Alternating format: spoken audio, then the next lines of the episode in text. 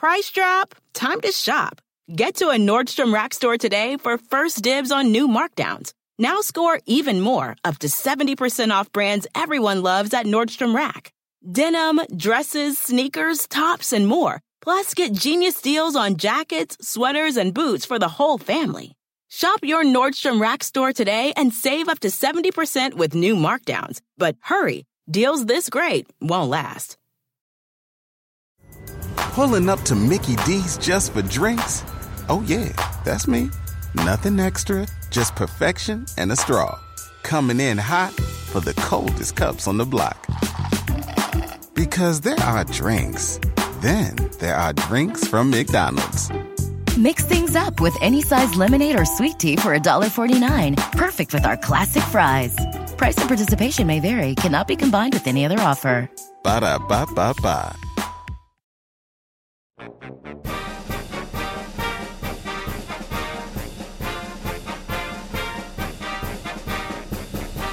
Welcome back in another edition of College Golf Talk coming your way. Steve Burkowski, Brentley Romine with you. We will be joined momentarily by Kim Lewellen, head coach for Wake Forest. The women off to a great start in this new season, picking up a victory at the Annika Intercollegiate. But uh, what's going on, Brentley? Before we dive into that, everything good in your world? Baby update? Anything we need to know? no, no, everything is going great. But just just heard the news about Roger Federer the GOAT, one of the greatest of all time, retiring, hanging it up from Grand Slam yeah. and ATP tennis. Thought he maybe would have one more in him. Was was hoping, was wishing, uh, but Father Time is undefeated, so uh, no more for Federer. Yeah, Such is life. Yeah, stinks. loved him.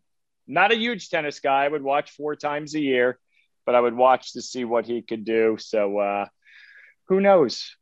You know, the next great one, perhaps the youngster that won the U.S. Open uh, a couple weeks ago, or actually a few days ago. Uh, but I digress. Let's get to the good stuff. College Golf Talk back with you, of course, brought to you by Velocity Global as they seamlessly connect employers and talent anyone, anywhere, anytime, anyhow. As its global work platform is built on cloud based technology, compliance expertise, and unmatched scale in 185 countries in all 50 United States. The world of work, we know it's forever changed. Talent can live anywhere, work for anyone, and get the job done. And more than 1,000 businesses engage top talent in another state or country without the need to set up a foreign entity or registration. And they rely on Velocity Global to make it simple and compliant. Velocity Global, accelerating the future of work.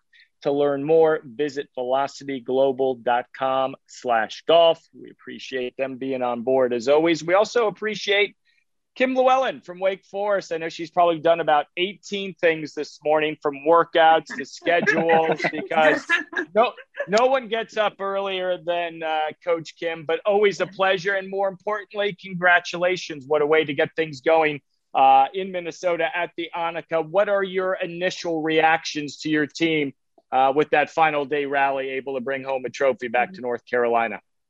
Oh, hello, everybody. Uh, thanks for having me on this morning.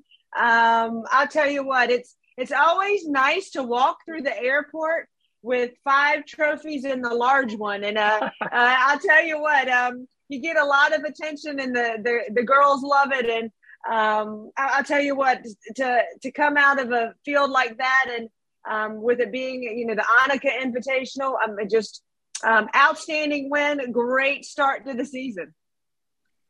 When you take a look at Lauren Walsh, tie for second, had been indifferent with her performances uh, of late. What kind of statement does that show in terms of maybe dedication and effort she's put in to trying to get her game as, as very uh, you know high level as she possibly can?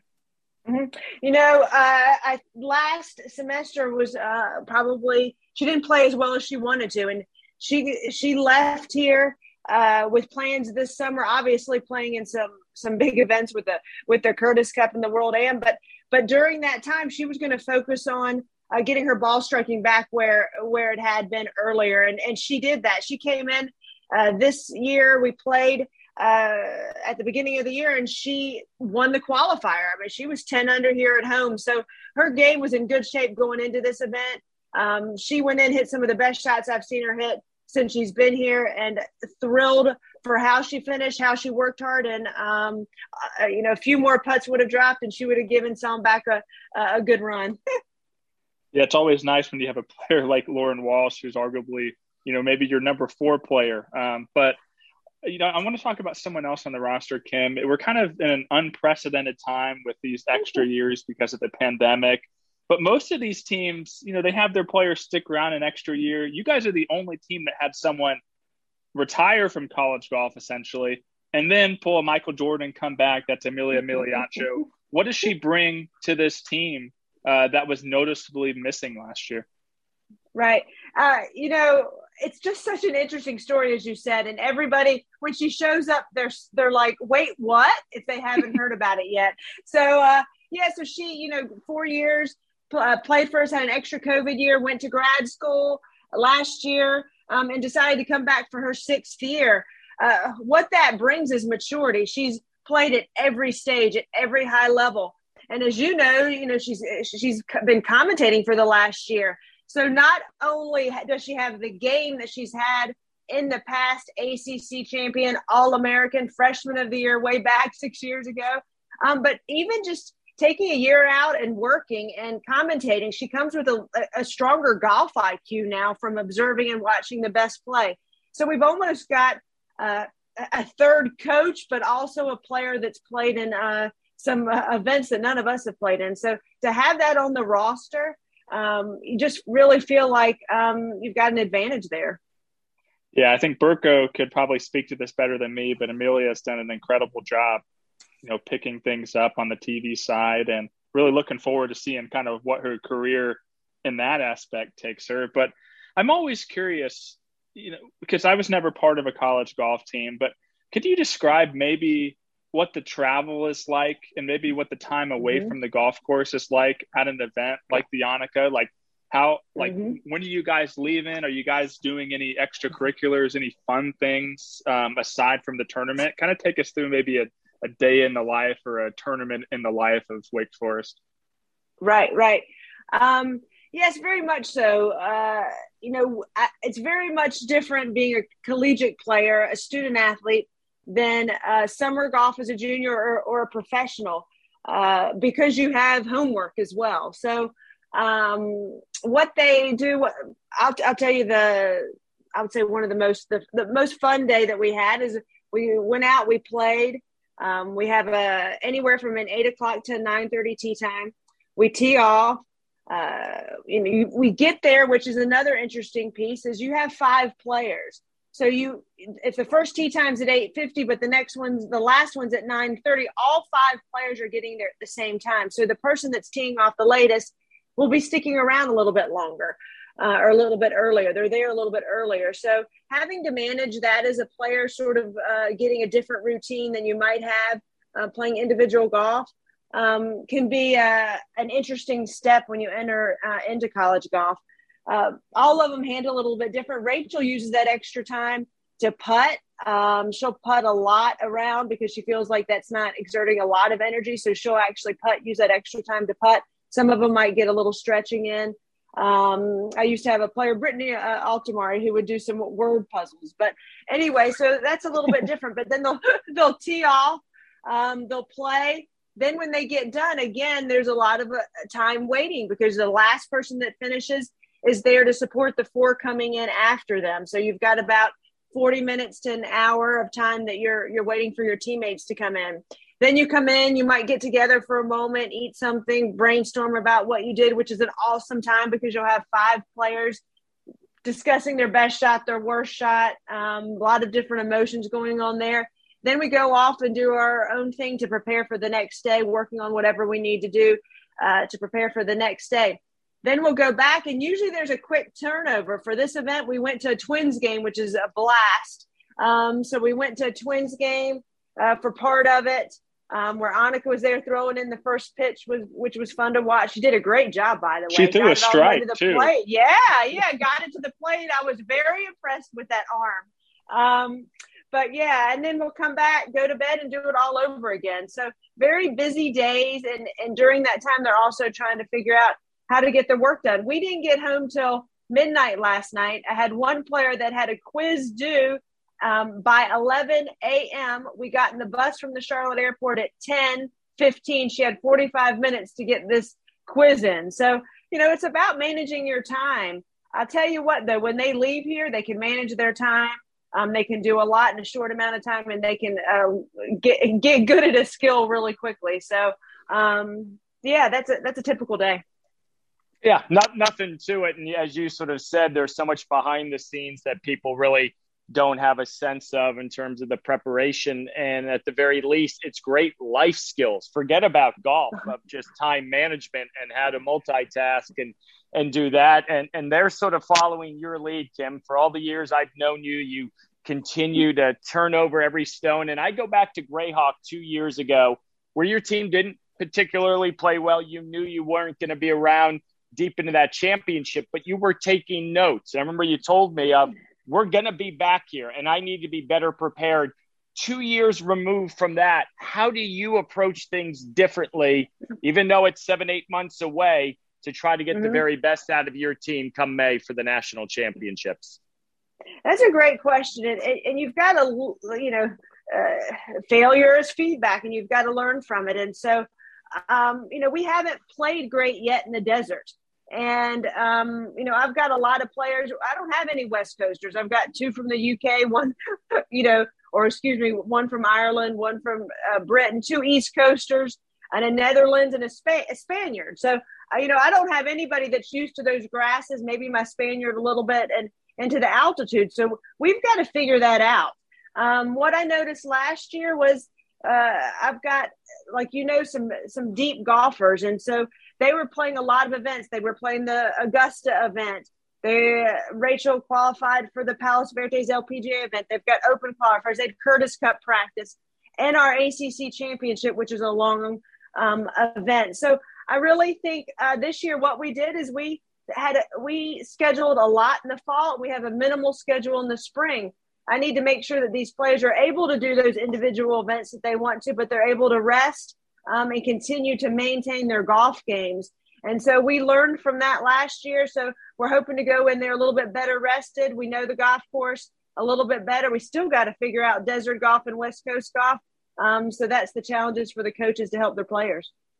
Well, you will likely figure it out come May. If uh, I know anything about you, you'll do the extra work. But more importantly, always good to catch up. Great start for you and the team to kick off the fall campaign with a victory. Uh, excited to watch you guys uh, throughout the course of the fall and into the spring and uh, keep it going. Always uh, good to catch up, Kim.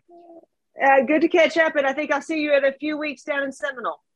Sounds like a plan. Looking forward to it. Perfect. Bye. Take care now. Kim Lewellen, the women's golf coach at Wake Forest. Always good to catch up with her. What do eight bags of concrete mix, a cooler full of 30 pound sea bass, and a 10 inch compound miter saw have in common?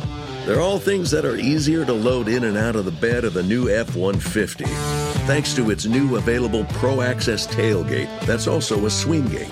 The new 2024 Ford F 150 tough this smart can only be called F 150. Available starting early 2024. Pro Access tailgate available starting spring 2024. Cargo and load capacity limited by weight and weight distribution. And then Brentley, one of those intriguing teams of each and every year. I mean, she has built something uh, that I think will be around for a long time. And, and then it sort of begs the question they're they're on the short list of who can compete with Stanford come May. I know you're bullish on them, and, and a victory like this uh, proves a heck, a heck of a lot on a real good field. Yeah, there, there's so much talk about just how great Stanford is, but I mean, I'd I'd argue that this team is not far behind them, if not maybe on the same level. If you if you get them on a on a neutral site like a like a Grayhawk and put them in match play, this is a team that has the guns to contend. And I was talking about that a couple weeks ago, and that was before I knew Lauren Walsh was going to come out and tie for second individually at the Annika. So with her back playing like the two-time, or I think she's even a, maybe a three-time Curtis Cupper. I think she's a two-time Curtis Cupper. But to play like like she has in the past, that, that's a huge boost. And Emilia T10, I mean, it's like it never left her. Carolina Chacarra, I think, is a player, though she finished T19 and didn't maybe have her best week, I think she's a player that could go win three or four times this season. And then Rachel Kuehn, we all know what she's capable of. I think the question still is maybe that fifth spot. Mimi Rhodes was T35. Now Kim and her assistant coach Ryan Potter, they brought in a freshman from the Netherlands, Amster Dunham. Very tall player, very physically talented. It's going to be interesting to see if she cracks her way into this lineup. Uh, she's a potential player to watch out for. But yeah, one one through five, one through six, this team on, on their best day is a team that could go toe to toe with Stanford. So again, I'm I'm not saying that they're going to win, but if you're going to take anybody else, I think you got to start with Wake. Yeah, good start for them. Texas had a nice final round to finish second at the Annika. Uh, Virginia struggled eight over that final day. They began the last 18 with the lead. Michigan surprised me. They they were sort of right there on the cusp and um, didn't have their best stuff, but it, it was good to see a handful of quality teams right out of the gate sort of throw their name into the mix and uh, you know, I don't think it's, uh, you know, any concerns, at least from my standpoint. You know, teams try to figure it out uh, in terms of of closing things or rallying. But to your point, I think uh, Wake will would be one of those squads. We would be shocked if they weren't squarely in the mix um, come May at Grayhawk. But a lot of time between now and then to see how it all unfolds. Some other events, Cougar Classic. How about Ole Miss women? Picking up. It was a pretty decent field, and you're 18 months removed from a national championship. That squad pretty much is gone. Uh, so to go out there, if you're Kory Henkes, uh, the head coach, and pick up a win, uh, surprised me a little bit. But maybe it shows. I'm a big believer, uh, Brentley. You win a national championship, you better build something off of that for the next three to five years because that's the highlight of your program in terms of getting recruits. To me, it's not that next year, it's the second year, the third year, the fourth year. What kind of player can you get uh, to your program that maybe you wouldn't have gotten otherwise? Yeah, and I don't necessarily think it was Kory Henkes's fault that the Rebels did not have a good year last year. I mean, they they really had a bunch of things thrown at them all at once with Smilla Sonderby deciding she didn't want to play college golf anymore with the injury to Ellen Hume, with Julia Johnson, who's supposed to be your horse, um, kind of taking a step back and, and not having her best season to close out her college career. I, I will point out they they end up winning this event, which they beat a lot of great teams or good teams who I had kind of ranked right around them, and those are the Georgias and the Kentuckies and you know even like UCF, who's kind of an upstart team, and then Florida State, who I thought was a top five team preseason. I still think they are, but those are you know this is a quality field. Those are some quality wins, and Ole Miss did so without their best player, uh, Chiara Tamberlini. So um, she wasn't in the lineup. Uh, Andrea Lignell, the the Swedish player who a couple years ago was a big uh, you know big part of that national championship team, she goes out wins, which uh, I believe it's her first college win. Um, you know, and and kind of bouncing back from a rough year last year. And so, yeah, this is a team that I, I don't think we can count out. Uh, maybe not as strong throughout the lineup as some of these elite teams that we're talking about. But again, there's a lot of players who experienced that feeling, what it was like two years ago at Grayhawk to be lift, lifting the trophy.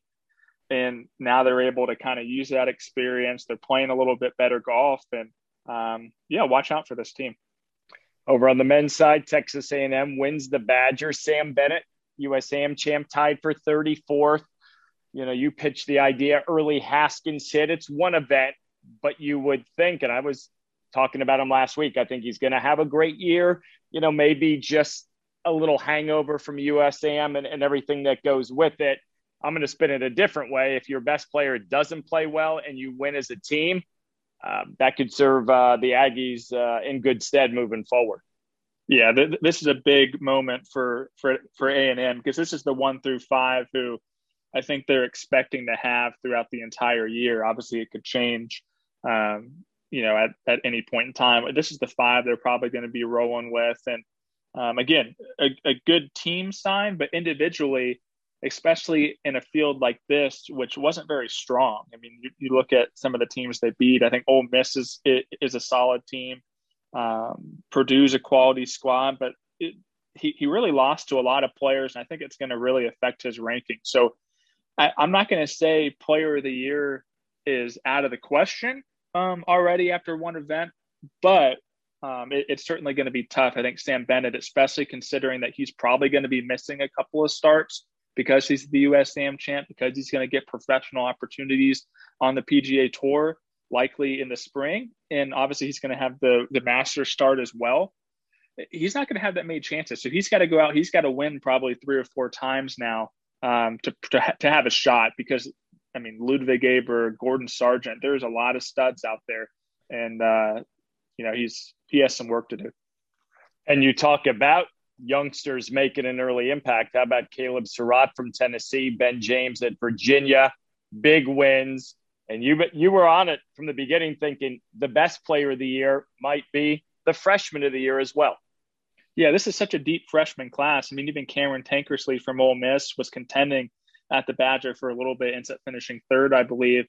But yeah, Caleb Surratt, ever since you know I got the chance to play with him in the junior am at the junior players last summer, and the kid just impressed the heck out of me. I mean, there's really no holes in his game. Makes a lot of birdies. Very polite kid, has a good head on his shoulders. Very encouraging to his teammates, and he's he's the type of kid who, um, you know, makes the entire team better. And so that's why I'm so high on Tennessee. But Ben James as well. I mean, a lot of power, I, I, thought he could have made a deep run at the USAM, but ran into Stewart Hagestad, who made eight birdies and an eagle and 14 holes on him. It's kind of hard to beat, you know, beat a guy when he plays like that. But these are two guys who are who are best friends as well, and they're going to be competing with each other. And Caleb Surratt, I mean, especially getting the first one out of the way. I mean, this is a guy who has the capability to win five or six or seven times, like we have seen in the past with Norman Xiong and Maverick McNealy. Um, and again, it, freshman is only a title, right? I mean, this yep. day and age, these guys are so prepared.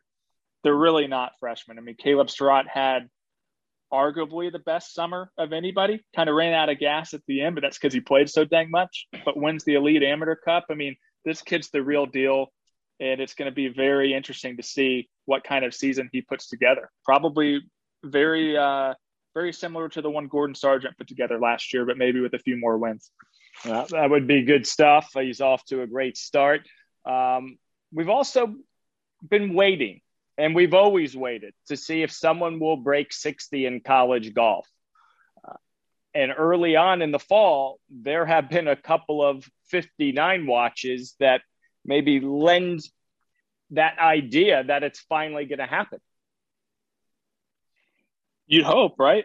it I would mean, be nice. I, I, go back 20 years ago because right? I'm, I'm I'm old, Brentley. I was in Hilton Head at Palmetto Dunes and watch Bryce Molder have about a 15 footer on the last for 59, and that's 20 years ago, where it was virtually unheard of. Paul Casey had done it at the conferences, but uh, seemingly one, two, three times a year, it, that watch is happening. It's a testament to how good these kids are and, and technology, et cetera. But uh, I think this is the year it's going to happen. Yeah, I mean, we've had three already on on the men's side. Of course, the women's record is 61. Still have not had a 60. But you know, just to shout out some of those guys. I mean, you look at uh, 60 by Sebastian Sandin of Lindsey Wilson College, which is an NAIA program, and that's worth mentioning too. We're not just talking about Division One. Like it's never 59 has never been done at any level, men or women. And so that's kind of what's amazing. The fact that then a few days after that, you have Auburn's Ryan Eishelman go out, shoot 60 at the Maui Jim. And then Jason Hong, a couple days ago from Lipscomb, had shot 61, but arguably had the best chance that anyone's had. I mean, he was he was 12 under par with three holes to play at Streamsong Blue. Yes, Streamsong is a resort golf course. These college kids tore it up, but he goes and uh, he has five feet for birdie on the 16th hole, which is this par three over water, long, really long green with a, a, a Biarritz kind of in the, the middle of it. Has five feet for birdie, misses that putt. All right. no big deal, right? Just needs a birdie in his last two holes to shoot 59. He's got a par five and then a short kind of par four where he's going to have a wedge. Bogey's the par five. Pars the par or pars 18, shoots 61. Very disappointing. But I, am with you, Burko. I mean, we, we said this on air a couple days ago. Um, I think we both agree that yeah, we are going to see one this year. And looking at the scores from like the Frederica Cup and the Maui Jim and things like that, yes, this is these are some easy golf courses, but again, they're going to be playing some more easy golf courses, especially when these teams get to like Hawaii around January or February. So I, I think we see it. Yeah, I, and I said it on our College Central show. I agree, and I think it's going to be a, a woman, whether it's Rose Zhang or Ingrid Lindblad or Mari Avery or, or, or somebody we've never heard of. I, I just have the feeling there's special talent on both sides. Um, eventually, it will happen. So we'll see if we're right. Uh, something that's going to happen over the weekend. Olympia Fields, always a great event uh, to kick things off. Loaded. North Carolina, Florida, Texas, Pepperdine, Illinois, Stanford. What, what are you thinking in terms of maybe win, place, show, and also maybe the chance of teams that have already played to feel a little bit better than others that are going to kick off their season? Yeah, I I think this is North Carolina's event to win, particularly because they did not win their fall opener at Notre Dame a couple weekends ago, but that's because they didn't have Austin Greaser. He's back in the lineup. Of course, Austin had that walk off eagle or actually walk off birdie because he had to punch out uh, to win this event last year. So there's some good memories, some good vibes. I like for North Carolina to kind of show like, hey, like Vanderbilt is good and all. They won last week, but they haven't played us yet, and we're better than them. We're going to go out and win the best tournament, I think, of the regular season. Florida, I'm really high on your Gators, Burko. You know, especially with uh, Quinton Quinton DeBove back in the fold playing some great golf. Um, I, I, think they're they're they're going to contend, and then it's interesting. There's a lot of teams that I could see kind of contending and surprising. I was going to go with Pepperdine because I've heard some rumblings out of Malibu that Sam Choi, their transfer from New Mexico, is the real deal. He's going to have a great year, but I think Illinois, just the maybe familiarity with the type of golf course. Um, Olympia Fields is a very tough course. It's arguably the toughest that these guys play all year. I was actually talking with John Fields, the Texas coach, yesterday on the phone, and and he said it was the toughest course that they play all year, or the toughest course, course at least on their schedule. Um, but these Illinois players have played it probably more than these other um, other teams, and uh, this kid uh, Matis Besard, uh, transfer from Southern Illinois, also from Belgium. We know the Belgian pipeline is you know really strong between Belgium and uh, Champaign, Illinois. But this uh, this is a kid who made match play at the Western Amateur, was second, I think, in the stroke play. He's he's going to have an interesting year and kind of team up with Tommy Cool and uh, Adrian Dumont. Uh, is it De Chassert or is it De, De Chasse? You're the De, De Chassart. Adrian De Dumont Chassart. De Chassart. There we go. We can always count on you for the pronunciations. That's your I, that's your job. I try. I try. Uh, it's gonna you're right. It's gonna be intriguing there. Something when we talk about Florida, not in the lineup this week, but do not be surprised from talking to JC Deacon, Gators coach, that by the end of the fall, a newcomer with the last name of Poulter finds his way into the starting five. He's been playing that well. Wow. So wow. Um, Must be some extra time with uh, volunteer head coach Billy Horschel.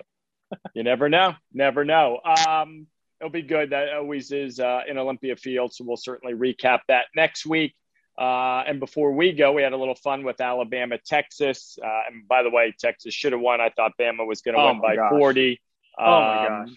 That was a tough one if you're a Longhorn. All right. so uh, quick, quick thought, Burko. And, and, yes. and I know this is a golf podcast, but do you think that the I don't know what the word is, but maybe the the willingness of referees this day and age in football to call unnecessary roughness or um, you know roughing the passer on these quarterbacks for going low or hitting them hard. Do you think that has any effect on that tackle that Bryce Young broke late in the game that I think was the difference in the game?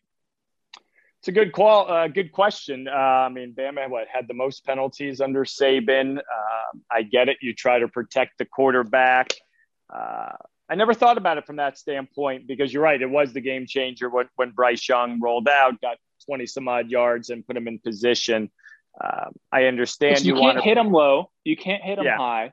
Like I'm kind of. I'm so, so you try you. to bring him down easily, and the next Yeah. thing you know, you get a guy like Bryce Young, and he just gets out of it like it's nothing, and you know you got a 20, 25 yard game, game over. So I don't know. I was just thinking about that, especially watching some other games, seeing how some things were called. I think there was a call in in, in the Florida game uh, too that you know probably uh, that I don't think they ended up calling rough in the passer, but still. But anyways, I I digress. It was just something I want to get off my chest. Maybe people agree with me, but just a thought I had.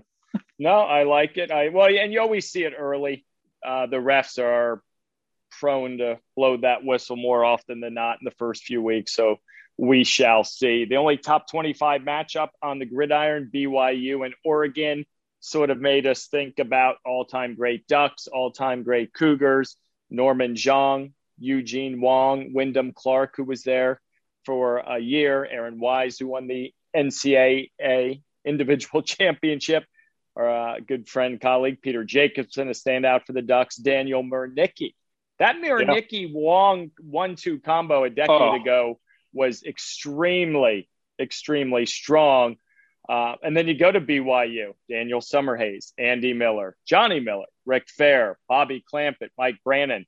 I mean, you could throw uh, Mike Weir in there. Uh, didn't radar Mike Reid. He played there. I mean, Yeah. BYU Sneaky. well, quiet, yeah, sneakily, quietly has produced some wonderful college golfers. Um, and then you you know you look at the, you know Bobby Clampett, as John Cook said when we were at the U.S. Amateur, Bobby Clampett was the best player in college in amateur golf for about a two year run, and it wasn't even close. Yeah. That's how good he was. Um, I go back and forth to think if teams like this, you know, went at it. Uh, I think you could sort of flip a coin. And again, we sort of focus on their college accomplishments, not necessarily what they did, uh, you know, in professional golf after their days, but maybe the slightest of leans to BYU if we had this, you know, ultimate teams uh, battling it out in their heyday. Uh, but then I could wake up the next day and say Oregon slightly. That's to me, that's how close it is. Yeah, it's so hard to compare from different decades, right? Because I mean, you go on these school historical sites and their record books, and you know, scoring averages have obviously gone down, so you can't really look at career scoring and things like that. But I, I, tend to give it to BYU just because Bobby Clamp, Clampett was so good. I mean, three-time first-team All-American, three-time Conference Player of the Year, won two Haskins Awards. Uh, as far as I know, I think Oregon only has one Haskins Award winner. Eugene Wong won the Nicklaus Award in 2010. I, I didn't, I for, had forgotten all about that. And then, of course, him and uh, Daniel Miernicki in 2012, they were both first team All Americans in a season that was littered with talent when you're talking about Spieth and JT and Cantlay and those guys and Patrick Rodgers.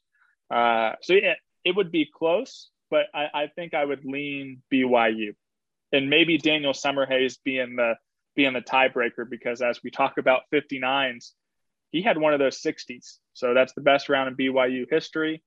Um, didn't quite get to 59, but I, I say uh, I said Daniel Summerhays is is my tiebreaker in this hypothetical matchup.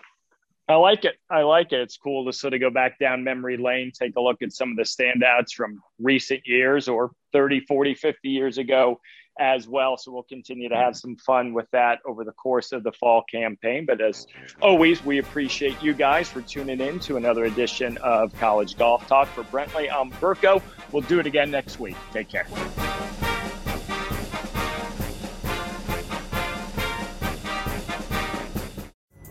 Pulling up to Mickey D's just for drinks? Oh, yeah, that's me.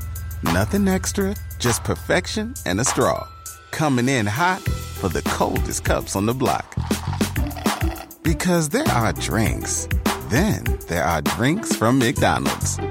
Mix things up with any size lemonade or sweet tea for $1.49. Perfect with our classic fries. Price and participation may vary, cannot be combined with any other offer. Ba da ba ba ba.